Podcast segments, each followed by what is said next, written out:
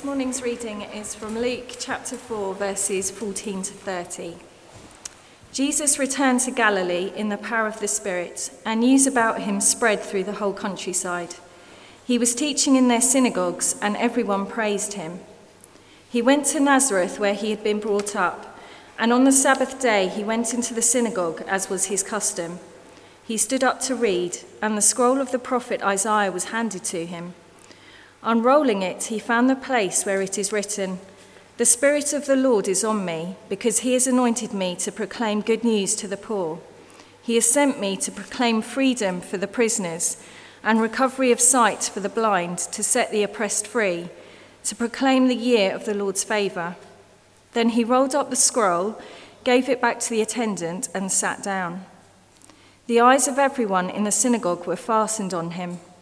He began by saying to them, Today this scripture is fulfilled in your hearing.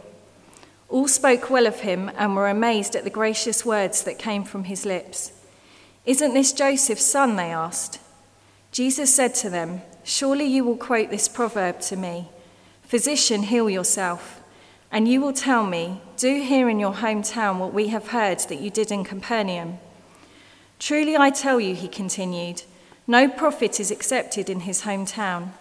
I assure you that there were many widows in Israel in Elijah's time, when the sky was shut for three and a half years and there was a severe famine throughout the land. Yet Elijah was not sent to any of them, but to a widow in Zarephath in the region of Sidon. And there were many in Israel with leprosy in the time of Elisha the prophet. Yet not one of them was cleansed, only Naaman the Syrian. All the people in the synagogue were furious when they heard this. They got up and drove him out of the town and took him to the brow of the hill on which the town was built in order to throw him off the cliff. But he walked right through the crowd and went on his way.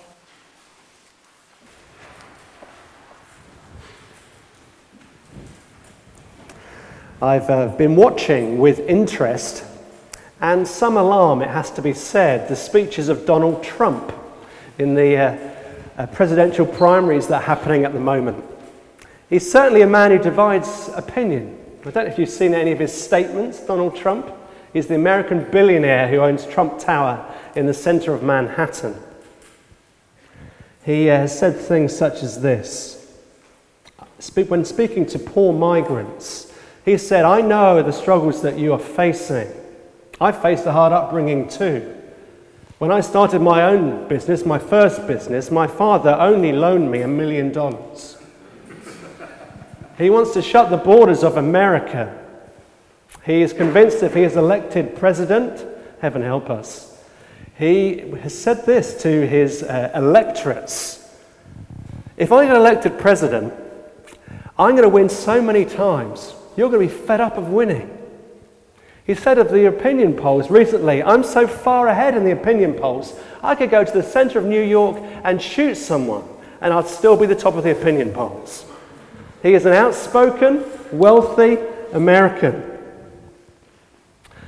And whether it be Trump, whether it be Corbyn, whether it be Cameron closer to home, whenever anyone's on the political path, whenever anyone is seeking to get elected, it's always very, very important to try and listen beneath the spin. To listen to understand who the man or the woman is who's trying to get elected, to understand what their message is, to try and key into their manifesto. That's always important in the electoral race. Now, Luke wants us to be in absolutely no doubt about Jesus. He's not running for office, he's the king of the universe. He doesn't need to do that. But Luke, at the beginning of the gospel, having established his divinity in chapters 1, 2, and 3, having established his humanity, that's in chapters 3 and into chapter 4, Jesus is just about to start his ministry. And so the next unit of teaching, chapters 4 to chapter 9 of Luke's gospel, Luke begins this section by saying, I want you to be in no doubt about Jesus' identity. And I want you to be in absolutely no doubt about Jesus' mission. That's what this section is about, verses 14 to verse 30. Luke is providing us with Jesus' manifesto, his mission. It's a preview of what will happen in this first section of Luke's gospel, chapters 4 to 9. It's the message that he will preach, It's the mission that he's beginning, it's the manifesto that he wants to teach, but it's also the rejection that he's going to face. And it's all there in verses 14 to 30 of Luke 4. Firstly, Jesus' identity. Jesus' identity. It says there in verse 16 that Jesus was entering familiar territory. He's on the way to his hometown. This is where he grew up. The streets where he ran as a child, he's now walking through as a man. The homes where he, alongside his father, went about mending furniture because Jesus was a carpenter. It's those homes that he's walking by on the way to the synagogue. It's where he would gather every weekend to listen to the teaching of other people, but now he's being asked to teach. It's there in the first verses of our passage. Every weekend, this would happen. The Jews of the society and of the town, in this place, Nazareth, they would gather in the synagogue. One of the elders would be given the scroll. They would open the scroll. It wouldn't be a Bible, it would literally be a huge parchment written on one side, written in Hebrew because it's the Old Testament. And the Hebrew would then be translated into Aramaic because many historians recognize that very few people maintained a good understanding of Hebrew. So the Hebrew was then read, it was then uh, paraphrased or translated into Aramaic, and then it would be explained. And that's what's happening here in the first few verses of our passage. It would be read in Hebrew, translated into Aramaic, and then it would be read and explained and expounded. A sermon would be given. And at one point, Jesus, verse 16 and verses 17, is given the scroll from Isaiah. He's asked to read a portion of what we would call the Bible. And he turns to what we have in our Bible as Isaiah chapter 61. He uh, stands to read, he sits to preach or teach. There's an idea. And he says these words, verse 18 The Spirit of the Lord is on me, because he has anointed me to preach good news to the poor. He has sent me to proclaim freedom for the prisoners and recovery of sight for the blind, to release the oppressed, to proclaim the year of the Lord's favour. Here is Jesus with a whole long scroll of Isaiah, and he zooms in on these verses deliberately, intentionally, because he wants to tell the people who he is. He wants to reveal his identity. And he chooses a passage that refers to somebody called the servant of the Lord. It's this unit of teaching in the book of Isaiah from Isaiah 40 to Isaiah 65, somewhere around there. This person, the servant of the Lord, is a mysterious kind of Aragorn esque figure. Aragorn, that character from uh, Tolkien's Lord of the Rings, this misty northerner. They're always troublemakers from the north. This misty northerner who, who comes to right everything that is wrong, to bring order, to overthrow all those evil forces, to, estain, to establish a, a new kingdom that's marked with love and compassion the Bible speaks of an even greater king whose name is Jesus. He's the servant of the Lord. And it's to this passage that Jesus points to and reads from Isaiah chapter 61. And then he sits down and he gives the shortest sermon ever. There's another idea that I could take heed to. He says, verse 20, with every eye fixed on him, having read it, having been translated into Aramaic, he then sits down to explain the passage, to give a sermon. The eyes are boring into the back of his head. Why have you read that? We know who you are. You're Joseph's son. We saw you, so to speak, kick a football around these streets. You mended my chair leg. You mended that picture frame. You made for me a mirror. And Jesus says this Today, verse 21, this scripture is fulfilled in your hearing. This scripture is about me. He rolls up the scroll, and that's the end of the sermon. But what is interesting as I've looked at this this week is what happens next. He says, I've come for specific people, verse 18. Here are four groups of people that I've come for. I've come to give good news to the poor. I've come to free people who are prisoners. I've come so that the blind people will see. I've come to release those who are oppressed. He's revealing his identity from the Bible. His father revealed his son's identity down at the river when he ripped open the heavens and said, Here is my beloved son, whom I love. With him I'm well pleased. Satan, in the temptation narrative we had just last week, he sought to challenge Jesus' identity in the wilderness. And yet here is Jesus saying, Just as my Father revealed my identity, now I will also say to you who I am. This passage is about me. But what happens next? What's the response? It's very interesting. They liked what Jesus said. They're not outraged. They're not saying, Who are you to say this? How dare you say that? What did you have for breakfast this morning? They don't say anything like that. Jesus says, I am He. And not one single person is offended. Not one single person stands up to stone him. Not one single person says, How can you claim to be the Messiah? I know your mum and dad. Verse 22 All spoke well of him and were amazed at the gracious words that came from his lips. Isn't this Joseph's son? How could they hear these words and be enjoying the shortest sermon ever? Only because they completely missed the point. They completely missed the implications of what he was saying. It just like waves kind of washed over them. They had a filter, they had a way of understanding what Jesus said, so that they thought, the religious elite thought, Jesus was talking about them. They could have thought like this You've come for those who are blind. Well, that could be us. We're certainly oppressed under the heel of Rome. Freedom of prisoners. Well, we feel like we're prisoners because we're just taxed so heavily.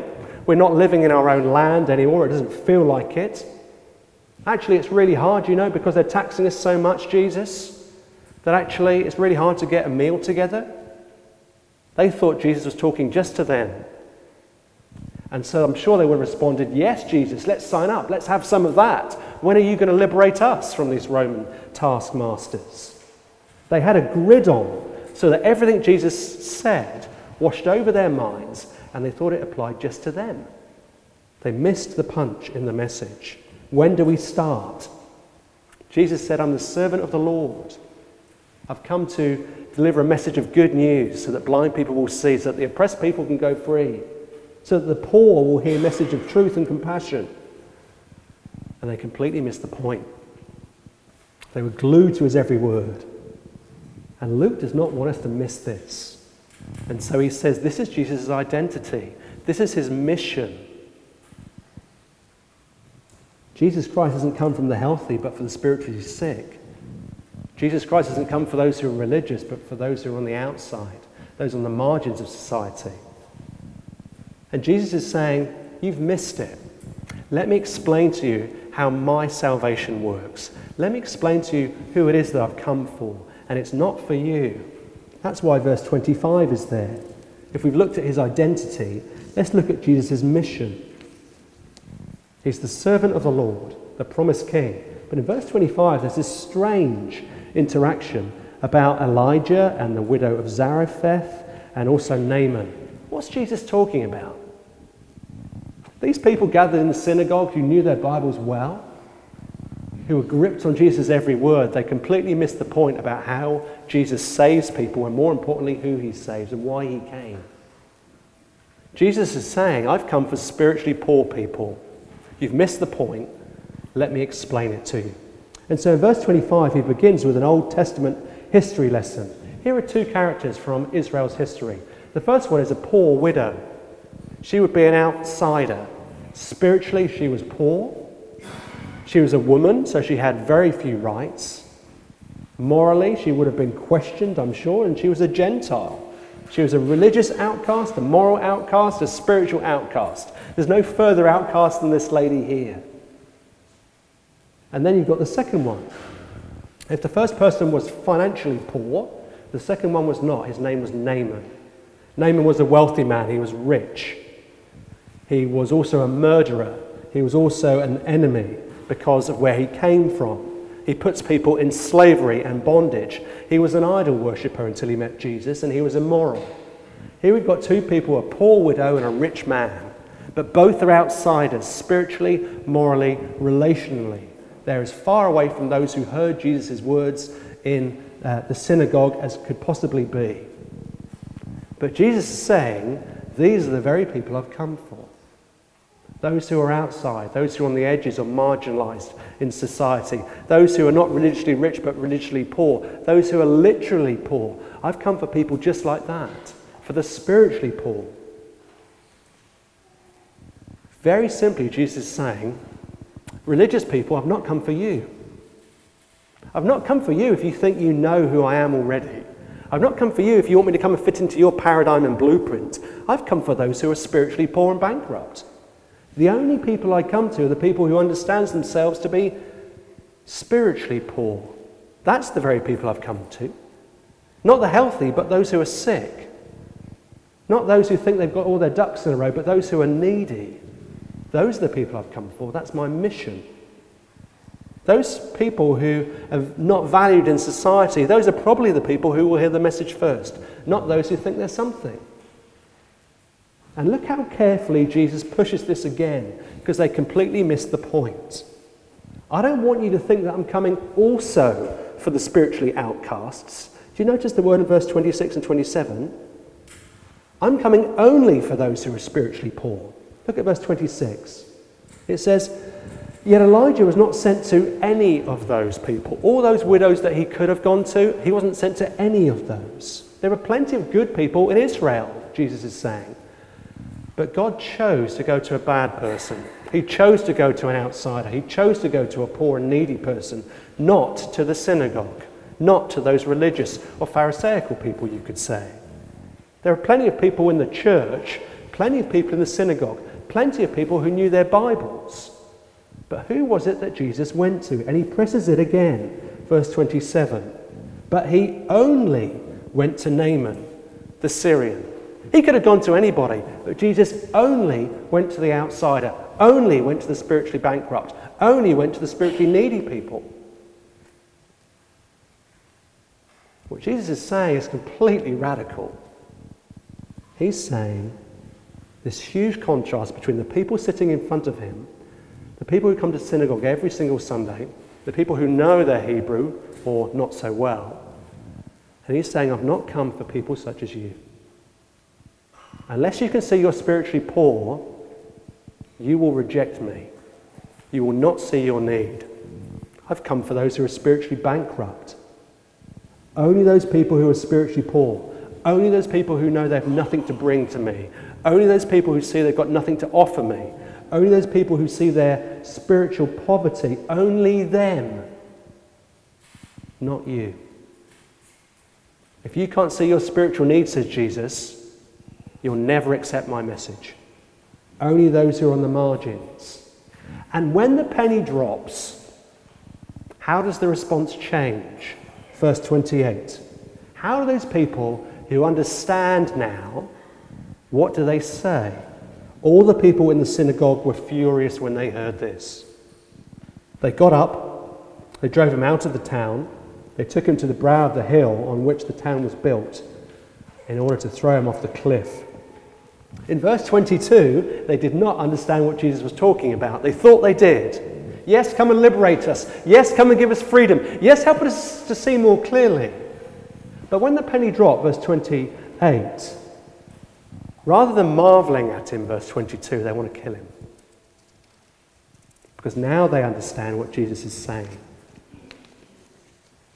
Now, what is there in this passage for us this morning? I think there's a lot.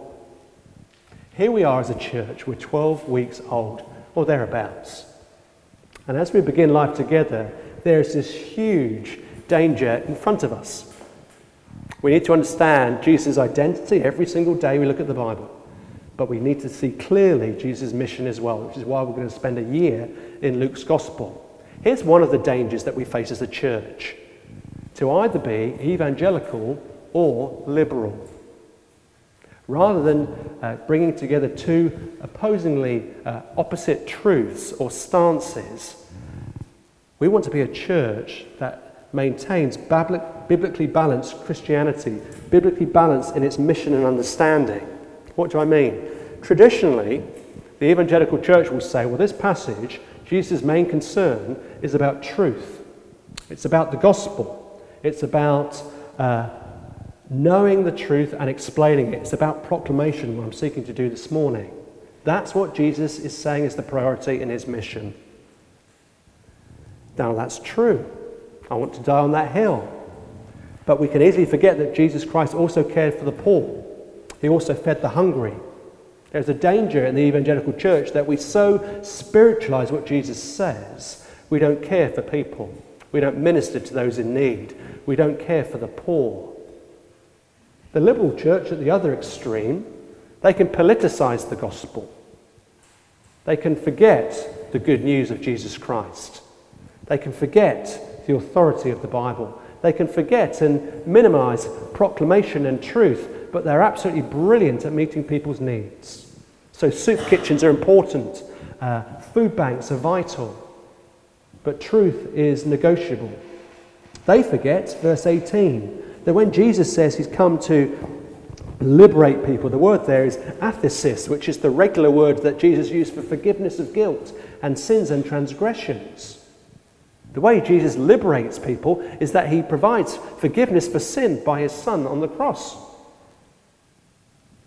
And the great temptation for us is to go into one or two extremes. To either say we're actually we're a church about truth, or either say actually we're a church about caring for people's needs. And it seems to me the great challenge we face as we begin life together is whether we will be a church that has in its mind and in its heart and in its actions and convictions Jesus' mission and his message. It's the message of biblically balanced Christianity, word and deed together, not one or the other. Wouldn't it be wonderful that in three years' time, our reputation as a church was not one or the other, but both? That we would have a reputation in Epsom and in Ewell for mercy for those people who are undeserving, that we cared for the marginalised and the needy in society, just as Jesus did. Word and deed, both. Secondly, if we've looked on the outside, here's an implication for outside about our mission. I think this passage also challenges us on the inside. Back in the summer, I read a very interesting book. It's a bestseller by a French Canadian called Alain de Botton. It's a book called Status Anxiety. I picked it up for 50p, I wouldn't pay full price. It's a very interesting book because he looks cult- culturally and uh, sociologically about what's happening in the Western world. Alain de Botton says there's a deep uh, unrest in Western society, that people are increasingly fed up and anxious about where they fit into society. In a modern uh, situation is unlike the old. An older generation, they say, well, we just want to compare ourselves with the Joneses. Remember that phrase? Keeping up with the Joneses? We just want to keep ourselves uh, in parity and par with our next door neighbours. But in the modern world, the temptation and the difficulty is with the advent of the internet and social media, you compare yourselves not just with Mr. and Mrs. Jones next door, but with millions of people. And this has created a huge uh, unrest in the modern psyche in the Western world. I'm too fat. I'm too thin. I'm too wealthy. I'm too poor. I need a bigger house because they've got a bigger house. My career is not as successful as it could be. I need to be achieving this by this age. I need to be wearing a different label this week than last week. I'm not fit enough. I'm not healthy enough. I've not got enough leisure time that I deserve. My kids are not as successful as they should be. I need to retire in a better place. Have I got enough from my retirement pot? And on and on the list goes. And so you just feel anxious as to where you fit in society because you're comparing yourself with millions. This passage in the gospel teaches us many things. One of the signs, if not the sign, that God is at work in your life is that you begin to get more humble. Here we have religious people struggling with their pride. They think this passage and this proclamation from Isaiah 61 is all about them.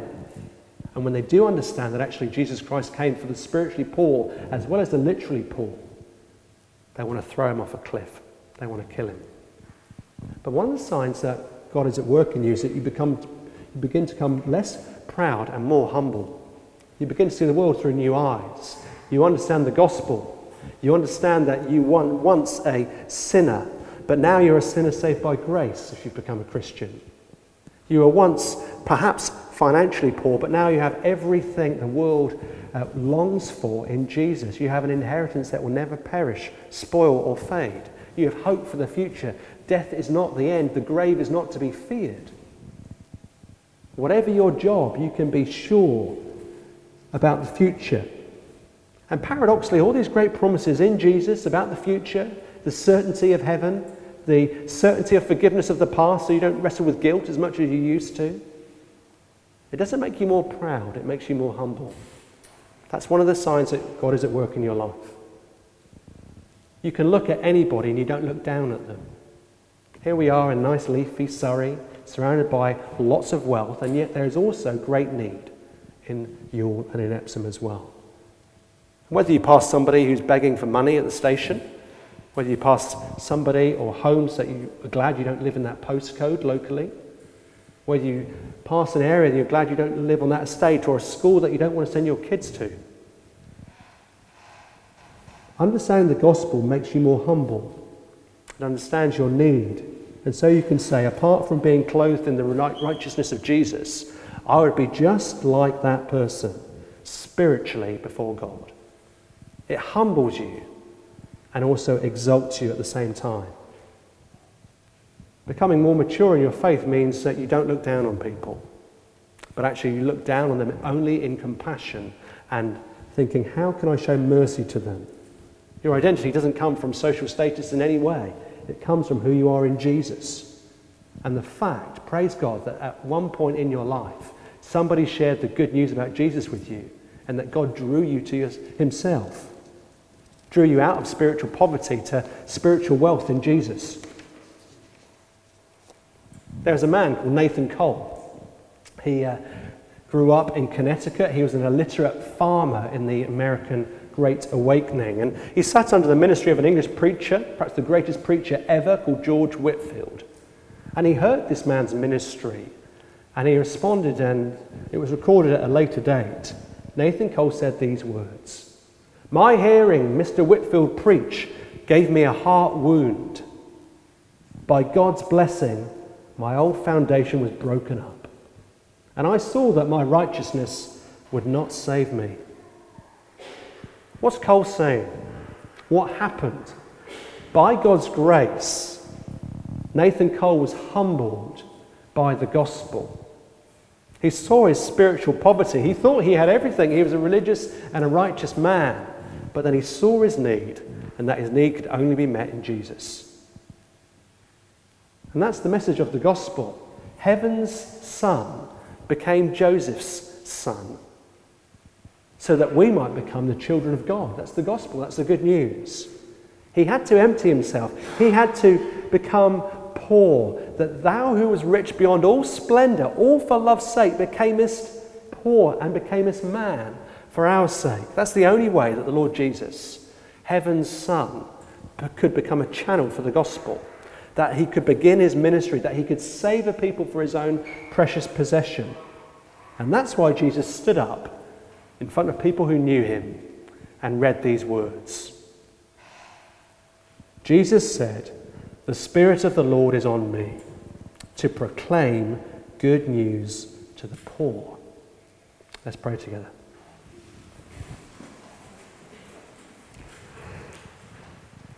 Father, we always want to divide what your word so often keeps together. It's easy to understand this as either you saying you want us to care for financially poor people or to pray and minister the gospel to spiritually needy people. But the gospel says both. And I pray that you would help me and help us to keep both together, to pray in earnest that uh, blindness would be replaced by spiritual sight, to pray in earnest that poverty and injustice would be replaced. Father, we pray that you would help us to be biblically balanced in our understanding of the gospel. That as we journey and continue to journey through Luke's gospel, it would become good news again to our hearts. And that we would pray for people, but we would also seek to practically minister to those in need in our locality. Please help us to see and remind us that us as a church, we're not about a location, we're not about an address, But we are a family that has a great calling and a great mission that we cannot complete ourselves. So please help us to heed your identity and your message in Jesus and to proclaim good news to those who are spiritually bankrupt and yet, in this area at least, think they have so much. Amen.